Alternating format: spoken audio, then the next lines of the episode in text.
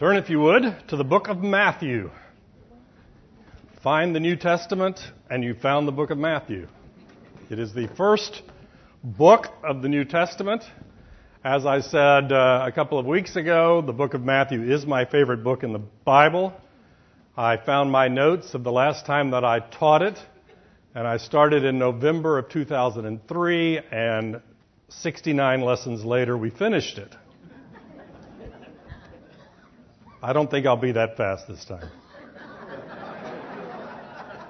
You never know.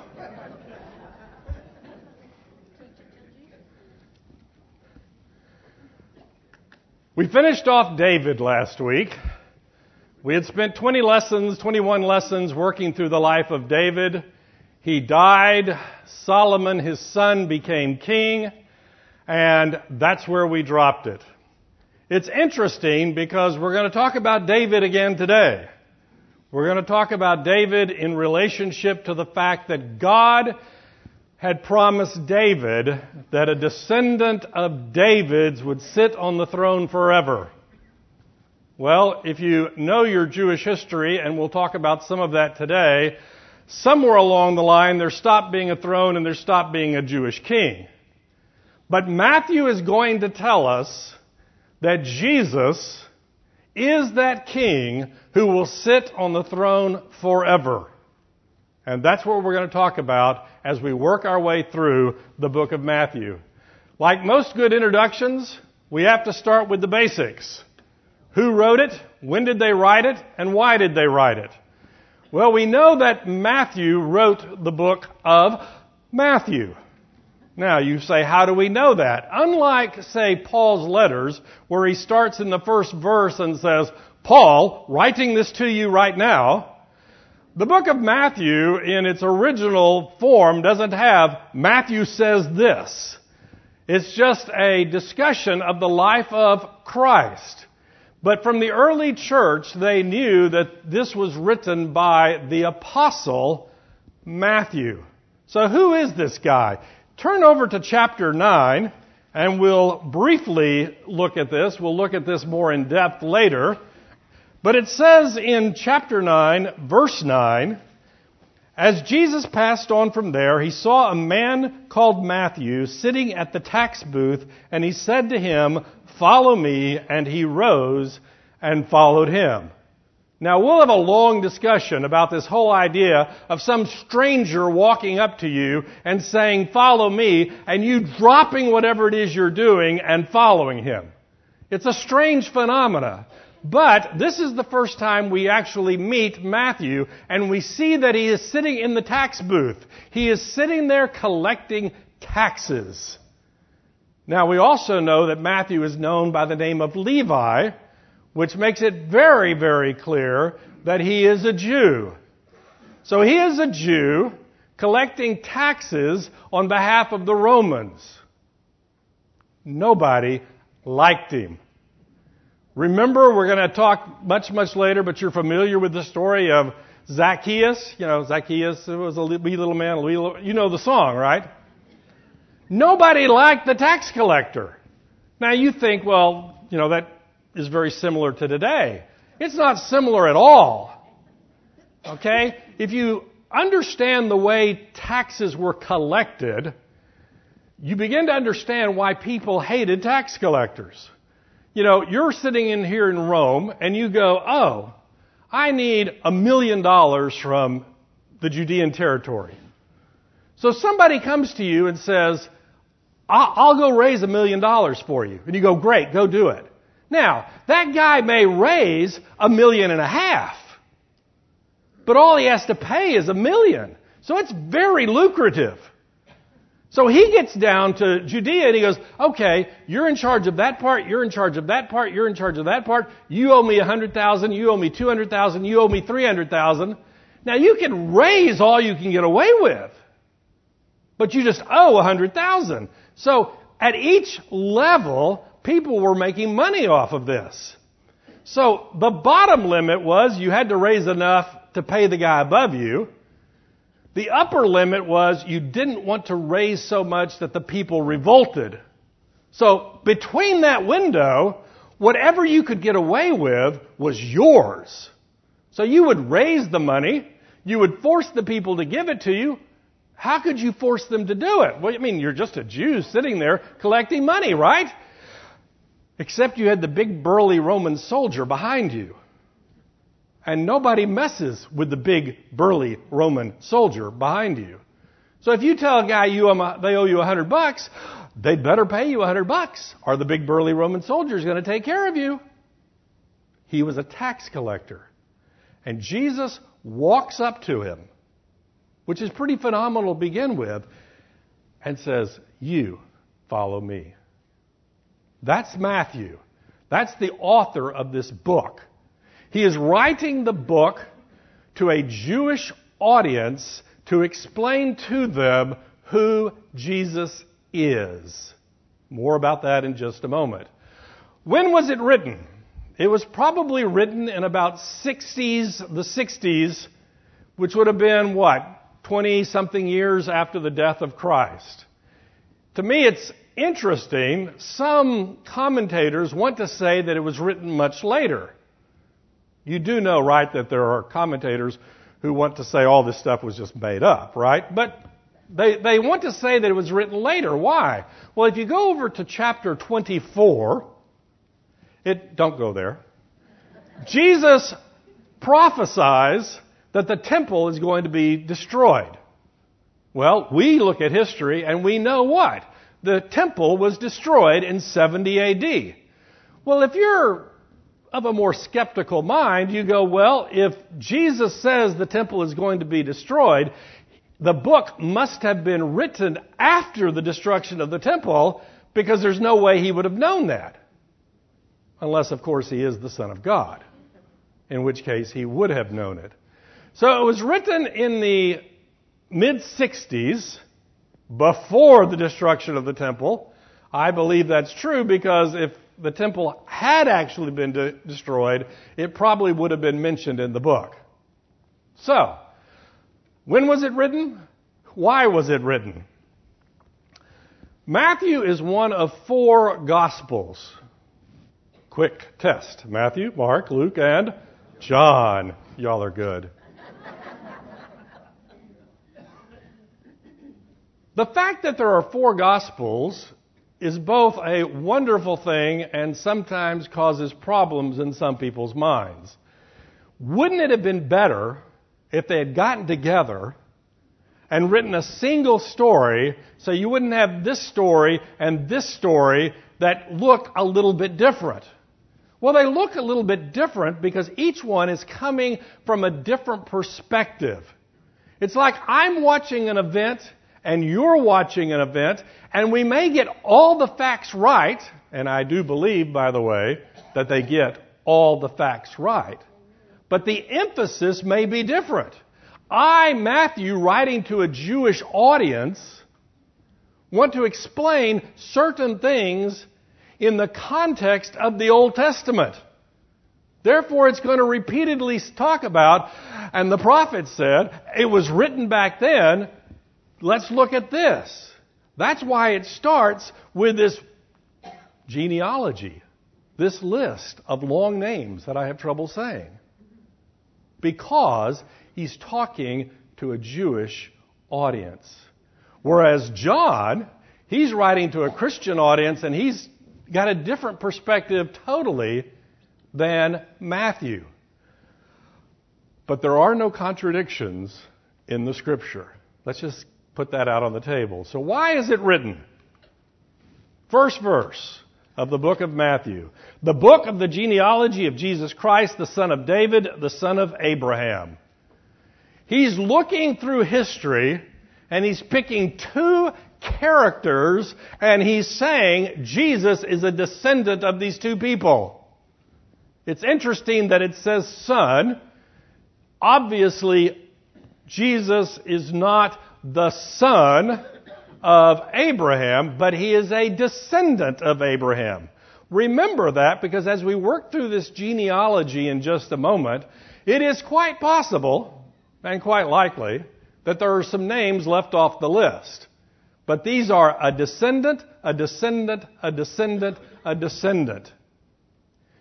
Why does he pick these two people? Well, we know about Abraham. God called Abraham, gave him the covenant, said, From your seed, all the nations, all the world is going to be blessed. And Paul makes a big deal about that, that he's not talking about his seeds, his group of descendants. He's talking about an individual who is going to bless the entire world, who is a descendant of Abraham. And Matthew is going to show us that person is Jesus Christ. Why David? We just mentioned this a while ago. God promised David that a descendant of yours is going to sit on the throne forever. Matthew is going to show us that Jesus is the fulfillment of both of these promises. It is the promise to Abraham to bless the nations. It is the promise to David that a descendant would sit on his throne. And that's why he is writing this book. We're going to talk about Jesus as the Messiah, the King of the Jews, the King of us. And that's what we're going to talk about. Then we start the genealogies. Are you ready for this? Go on YouTube and Google on Matthew genealogy song. Okay? There's a Christian singer who sings a wonderful song going through this genealogy. Much better than I would have done, but I'm not going to sing it. Abraham was the father of Isaac. We'll just start right there. Abraham, called out of the Ur of the Chaldees, God said, Come, I'll show you a land, I'll give you a land.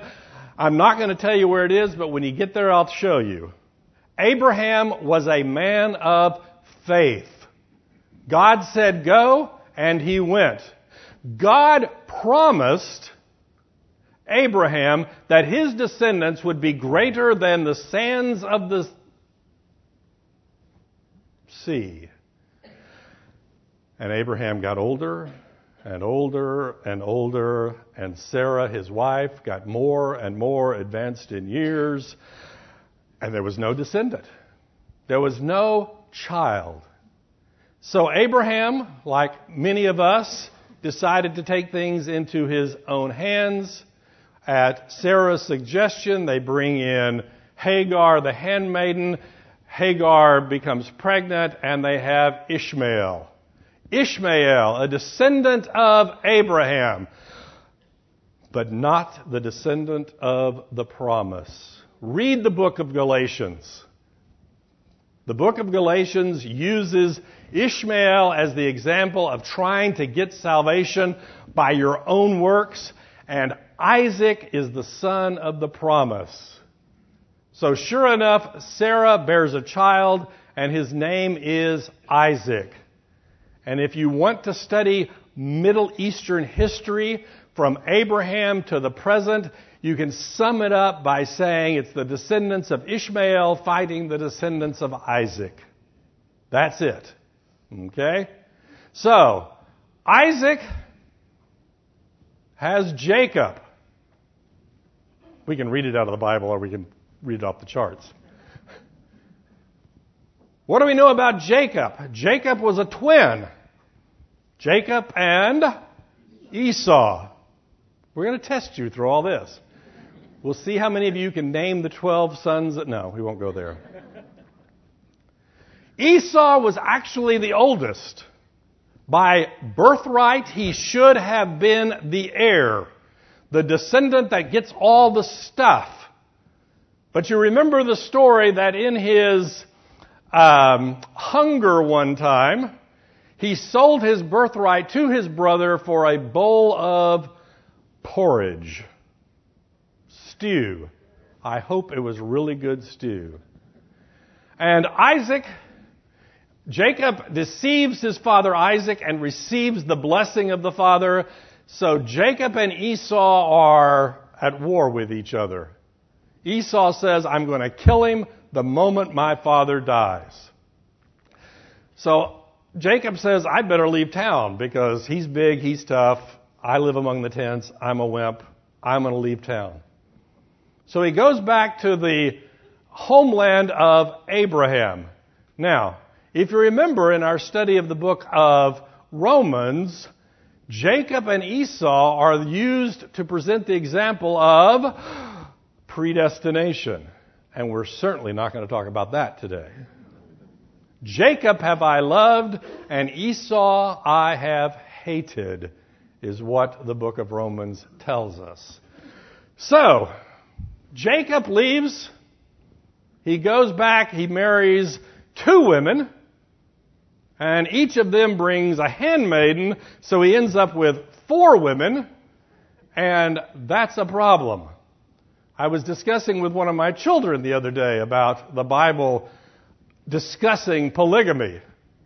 The Bible discusses polygamy. It never, ever, ever says it's a good idea. And every, every example in which it occurs, problems happen. So we have Rachel, we have Leah, we have two handmaidens, all bearing children, all mad at each other, and it causes all kinds of problems. And between the two and the two, they have 12 sons and one daughter, and the daughter's name is Dinah. Y'all are good. The 12 sons of Jacob become the 12 tribes of Israel. Sort of. Why do I say sort of? If you remember the story of Joseph, Joseph going off to Egypt, Jacob comes down to him, Jacob adopts Joseph's two sons as his sons, which gives you 13. Except for the fact that when they get to the promised land, Levi does not get land because he, his tribe are the priest. And so his tribe doesn't get land, so there's 12 tribes that get land, and Levi gets, well, cities spread around the countryside. But these are the 12 tribes of Israel. One of them is Judah. Now, it's interesting because it next says that Judah has Perez and Zerah by Tamar. Why did he word it that way? Because this is a really bizarre situation. Okay? Judah has three sons. Okay? Uh, what'd you say? Gosh, you even know the names of them. You are good. The first one marries a woman named Tamar. And all it says is he did something that ticked God off, and God zapped him. That's a loose translation. So, since he had died, Judah tells his second son, You need to go sleep with Tamar to produce an offspring for your brother. Now, this is kind of strange, but if you look at the way it worked, if one of the brothers dies, another brother goes and gets the ex brother's wife pregnant. She has a child, and that child takes the place of the deceased brother. Well, the second son says, you know, if this child takes the place of the deceased brother, he's going to get part of the inheritance. If there is no brother, I get more. So he refuses to get her pregnant. And there's a whole discussion there about birth control and all that stuff that we're certainly not going to get into. Suffice it to say, he ticks God off, and God zaps him. You see a pattern here. Judah sees a pattern. He has one more son. That son should go spend the night with Tamar. He's a little young, but hey, he'll grow up. But you know, your two previous sons have spent the night with Tamar, and look what it got them. So he's reluctant to send his third son to spend the night with Tamar. Well, time passes. Time passes. Time passes. Tamar begins to realize she's not getting a son out of this, a new husband out of this. So Judah comes to visit one day. And Tamar takes off her mourning clothes and puts on the clothes of a prostitute and sleeps with Judah. He doesn't know who she is. She knows who he is. He doesn't have any money, but he leaves his staff as a guarantee for the payment of the money. So the next day, he sends a servant to pay the money. She's not to be found. And he says, ah, who cares? Several, several months later, it becomes obvious that Tamar is pregnant.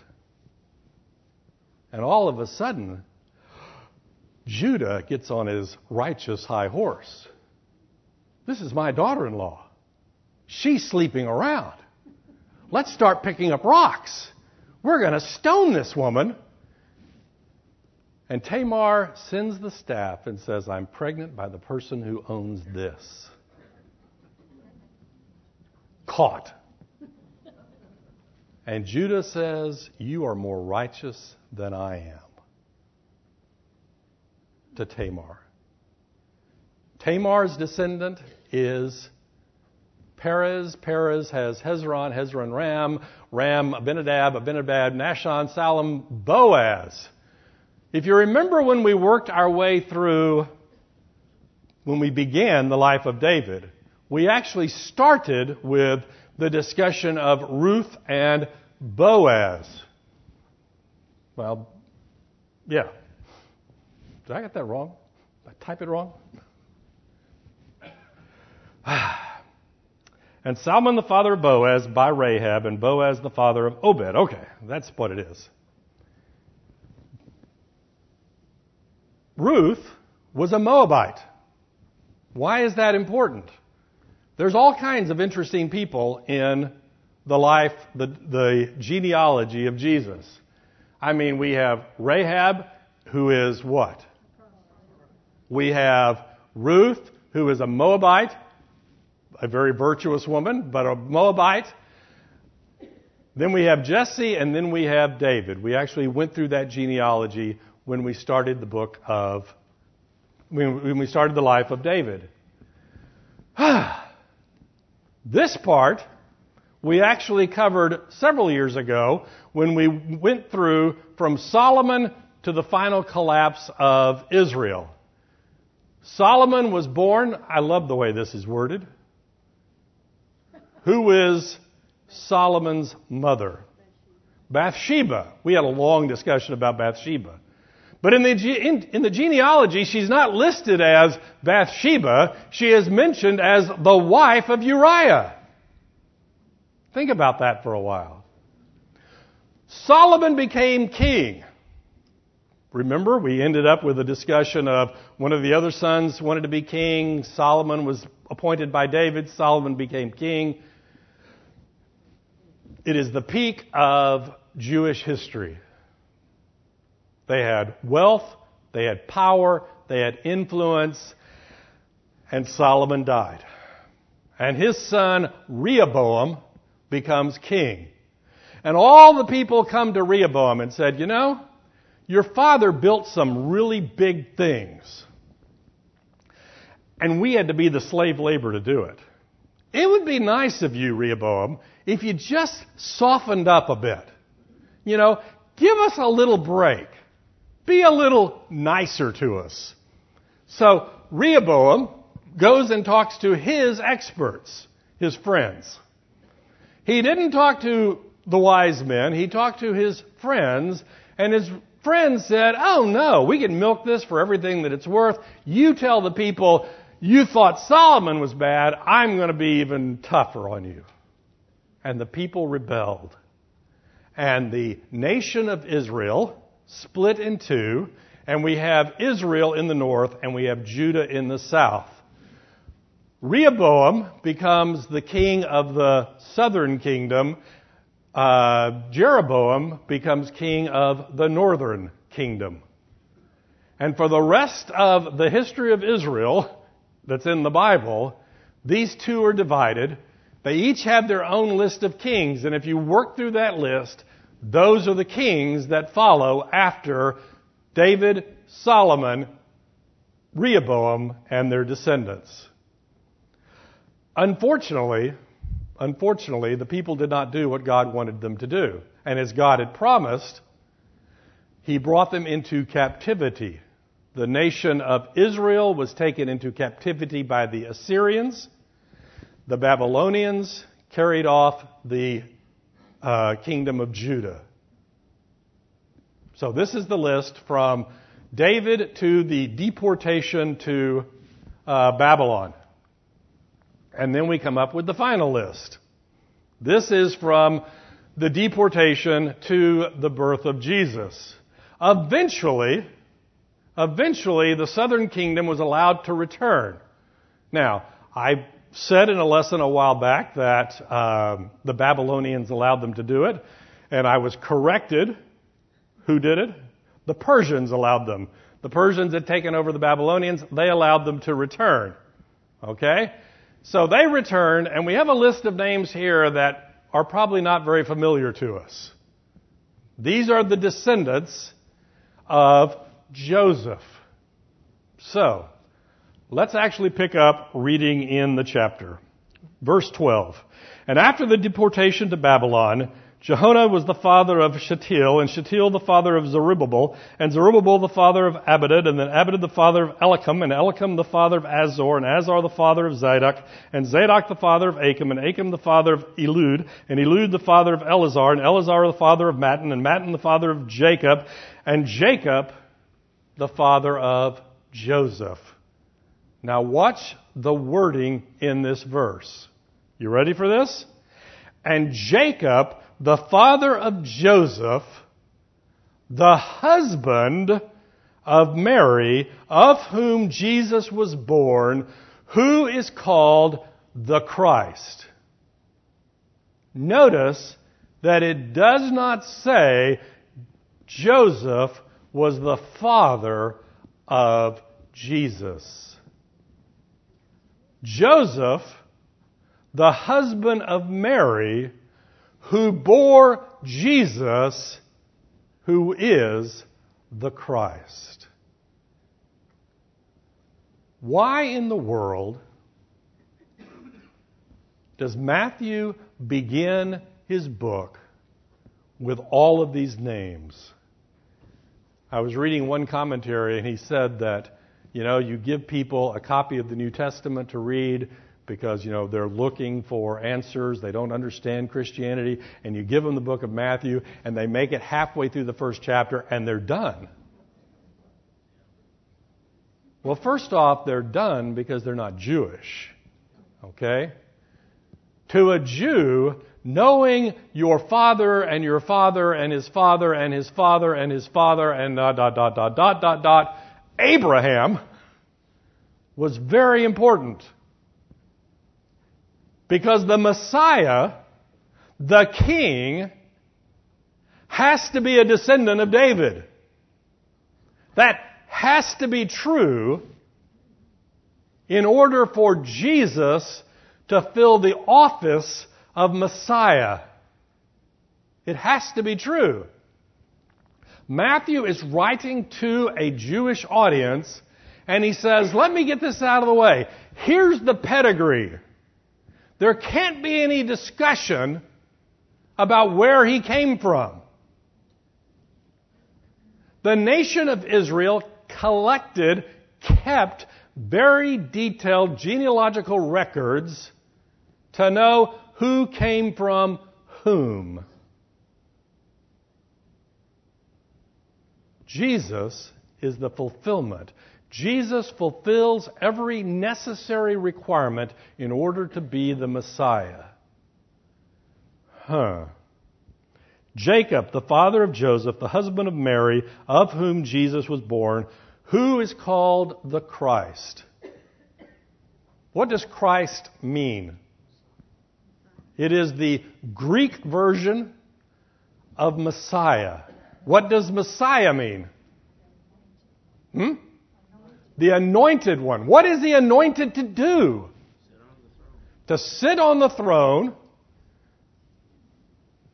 The priest, well, let's go back to David. We just finished David. We like David. Samuel shows up one day to talk to David's father. David's a child out watching the sheep. And Samuel's got a little vial of oil. And he calls David and he dumps the oil on his head. How messy could that be? But Samuel knew what that meant. David knew what it meant. Jesse knew what it meant. Samuel had just anointed David king of Israel. This is a big deal, particularly given the fact there still was a king of Israel. That was another story. We oftentimes talk about the Lord Jesus Christ as if that's just kind of a name. You know, like Jesus is his first name, Christ is his last name, Lord is his Mr. You know. No. His name is Jesus, which is the same as Joshua in the Old Testament. His title is Christ. He is the Messiah. He is the anointed one. He is the one that all the prophets have been talking about who would come and deliver the people from what? We're going to have lots of discussion about that.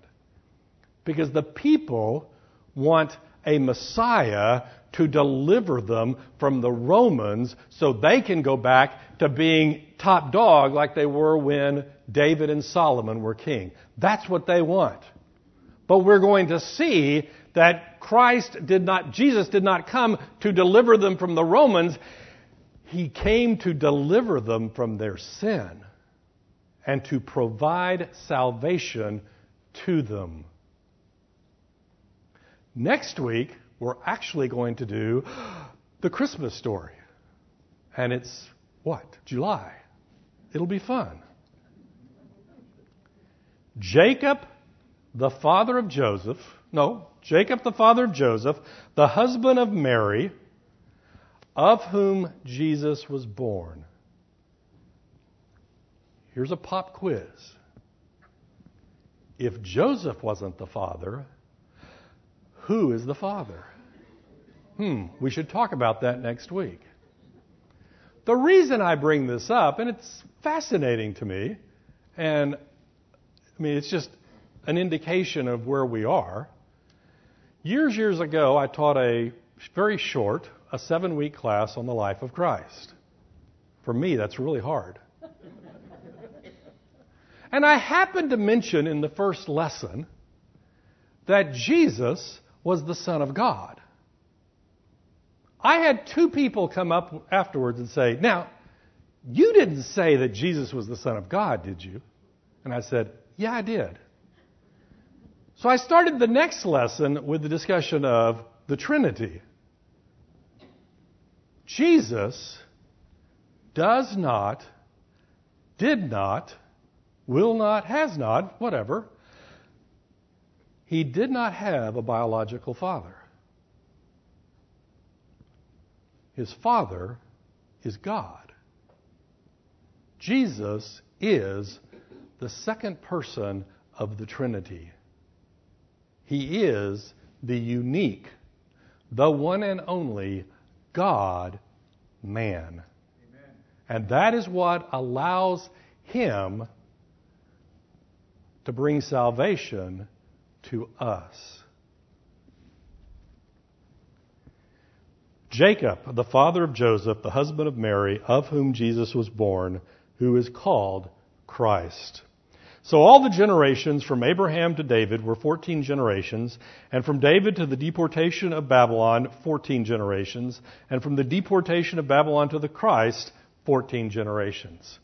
Now, if I'm teaching a, uh, a group of young people some information, I want to put it in some structure that would be easy for them to remember. Okay? Remember this list of 14, this list of 14, this list of 14. As I mentioned at the beginning, the word son, descendant, doesn't necessarily mean that there's not another person in between. As it says in the first verse, where Jesus is the descendant of Abraham and the descendant of David. It is quite possible and probably likely that there are some names missing from this list. You know, you'd hate to be the person that is so insignificant that you don't get remembered, but that's the state of things. This is the genealogy that takes us from Abraham to Joseph, the husband of Mary. And I might add, when Jesus was an infant, Joseph would have been his legal father. No question. There is another genealogy in the book of Luke that some people get, you know, have trouble with because the names start varying. Well, if you follow that genealogy, that genealogy ends with Mary. So it is not surprising, in fact, it's to be expected, that Mary's descendants would be somewhat different than Joseph's descendants. But they both go back to Abraham and they both go back, I mean, they go to the right place. And that's the important thing. So it shouldn't bother us that one genealogy varies from the other. It's just the fact that each of the authors is trying to demonstrate who Jesus was to a Jewish audience and to maybe not a Jewish audience in the case of Luke. Luke is writing to his Greek friend trying to explain who Jesus was. And in fact, we see the continuation of that story in the book of Acts, which Luke wrote to talk about the early church. Okay? So, 14 generations to make it easy to remember. Now, should we start the next verse? Now, the birth of Jesus Christ took place in this way when his mother Mary had been betrothed to Jesus oh, excuse me, to Joseph.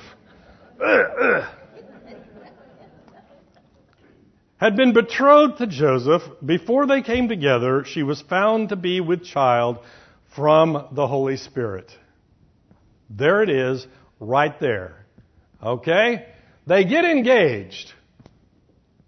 We could have a long discussion about the whole betrothal process. It's probably more encompassing than what we talk about at engagement, but to keep it straight in our minds, we'll say they were engaged. So, Joseph and Mary are engaged to be married. And Mary is with child. Hmm. Is there a problem with this? Well, Joseph knows he's not the father. He knows he knows, I mean, basic biology, right? Mary's pregnant. There's got to be a father somewhere, and it's not me. By the law, by the law, he has the right to bring Mary before the council and say, She's pregnant, I'm not the father, and they could stone her. They could. She could reveal the name of the Father or not. They're going to stone her either way. She was found to be with child from the Holy Spirit, and her husband Joseph, being a just man and unwilling to put her to shame, resolved to divorce her quietly. This is the merciful answer. Joseph is a good man. He doesn't want to drag her into public. He doesn't want to make a public scene of it. He doesn't want to have her executed. So he decides we're going to fill out the paperwork and this betrothal is going to come to an end. Then Mary's family can take her off to the neighboring village. They can have a child. She can come back. Nobody will ever know. You know the way this thing works. That's the good answer. That's the merciful answer. And her husband Joseph, being a just man and unwilling to put her to shame, resolved to divorce her quietly. But as he considered these things, behold, an angel of the Lord appeared to him in a dream, saying, Joseph, son of David, do not fear to take Mary as your wife, for that which is conceived in her is from the Holy Spirit. She will have a son, and you shall call his name Jesus, for he will save his people from their sins. All this took place to fulfill what the Lord has spoken by the prophet Behold, the virgin shall conceive and bear a son, and they shall call his name Emmanuel, which means God with us. Okay, here you are. You're betrothed. Your wife to be is with child. Shock. Bad shock. Devastating shock. But you, thinking about it, wanting to be a nice person, decide just let her go quietly. I won't make a fuss. She won't make a fuss. No problem. And then you have a dream. Joseph, son of David, take her to be your wife. Because the one that she is carrying is conceived by the Holy Spirit, and he's going to save his people from their sins. And then you wake up. You were shocked that she was pregnant. What are you thinking right now? God has spoken to you and told you that your wife to be is going to have a child whose father is the Holy Spirit. What do you think about this? What's going through your mind? Not only is she pregnant and you don't know the father, the son is going to be Emmanuel, God with us, in fulfillment of the prophecy. Remember, Matthew is writing to a Jewish audience. He is going to continually go back to the Old Testament and say, as it is written, as the Lord spoke by the prophet. This is the fulfillment. You're Joseph. What are you going to do? Why don't we think about that this week? We have heard this story every December since the day you were born. And we have heard it so often that we begin to think, yeah, Joseph's the father, Mary's the mother, God, da da da da da da da da. We'll get the wise men. All that's going to happen. And sometimes we lose track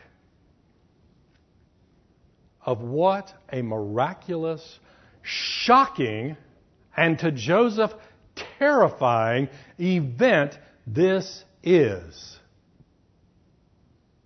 Let's think about that. And we'll come back next week to talk about Jesus Christ, Emmanuel, God with us. Let's close in prayer. Dear Heavenly Father, thank you for sending Jesus to be our Savior. I pray, Lord, that as we work through the book of Matthew, that you would illuminate the Scripture so that we can see who Jesus is. For it's in Jesus' name we pray. Amen.